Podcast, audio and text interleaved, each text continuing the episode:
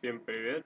С вами снова я, Сява, и это второй выпуск ежедневной рубрики Daily News. Пятница была немногочисленна на новости, но они есть, и пора узнать, что же произошло сегодня в мире IT и технологий. Итак, начнем с первой новости. Это то, что было известно еще вчера, но по понятным причинам публикую сегодня, потому что 5 апреля по 11 апреля Xiaomi начинает прием в России предзаказов на смартфон Mi 9.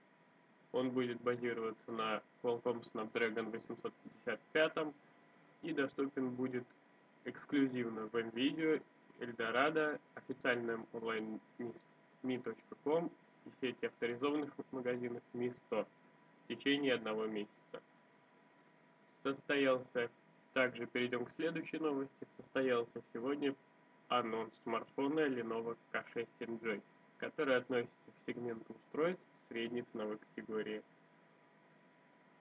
Гаджет будет снабжен 6,22 дюймовым дисплеем IPS с разрешением 1520 на 720 пикселей.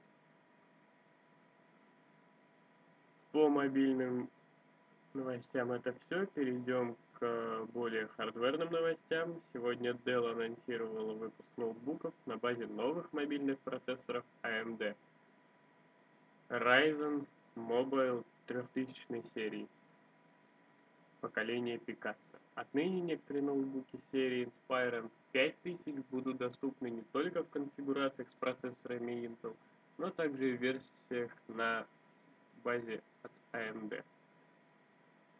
Компания Panasonic анонсировала беззеркальную камеру Lumix DCG-95, а в некоторых регионах G90 со сменной оптикой стандарта Micro Four Thirds, продажи которой начнутся в мае.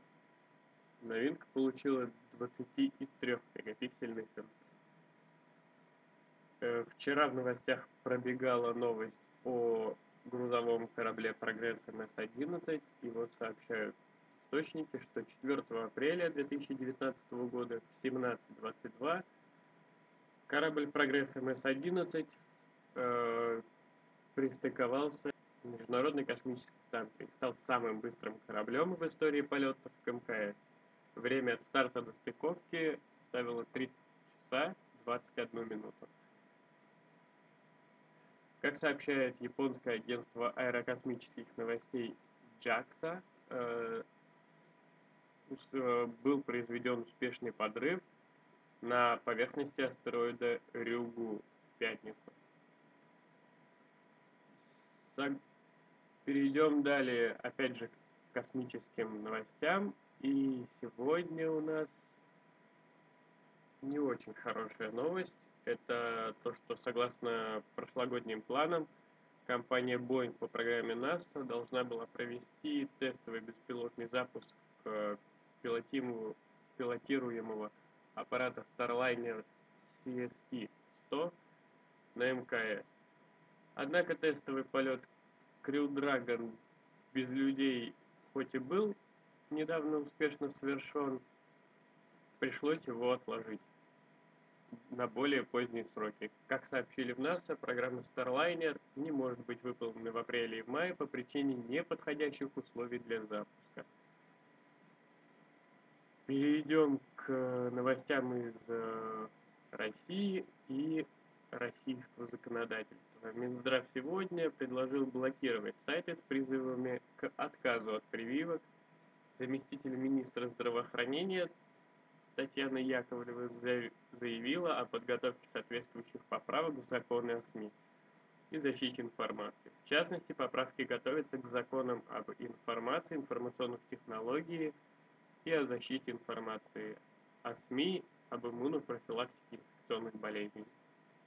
Теперь перейдем к достижениям э, наших соотечественников и единственным э, радостным событием стало то, что российские студенты из Высшей школы экономики Московского физико-технического института получили бронзовые медали на международном конкурсе, а вот команда из петербургского ИТМО на этот раз в число медалистов не попала. На сегодня это все новости. А, да, пятницу было не очень много новостей, но тем не менее они были. Мы сегодня быстренько пробежались по всем из них, а вам желаю всего доброго, удачных выходных. Завтра ожидайте новый выпуск Daily Special. С вами был Сява. Э, до новых встреч. Не забудьте подписаться на мою группу ВКонтакте, а если очень хотите, то и поддержать или задать вопросы в соответствующих обсуждениях. Всего доброго, до свидания.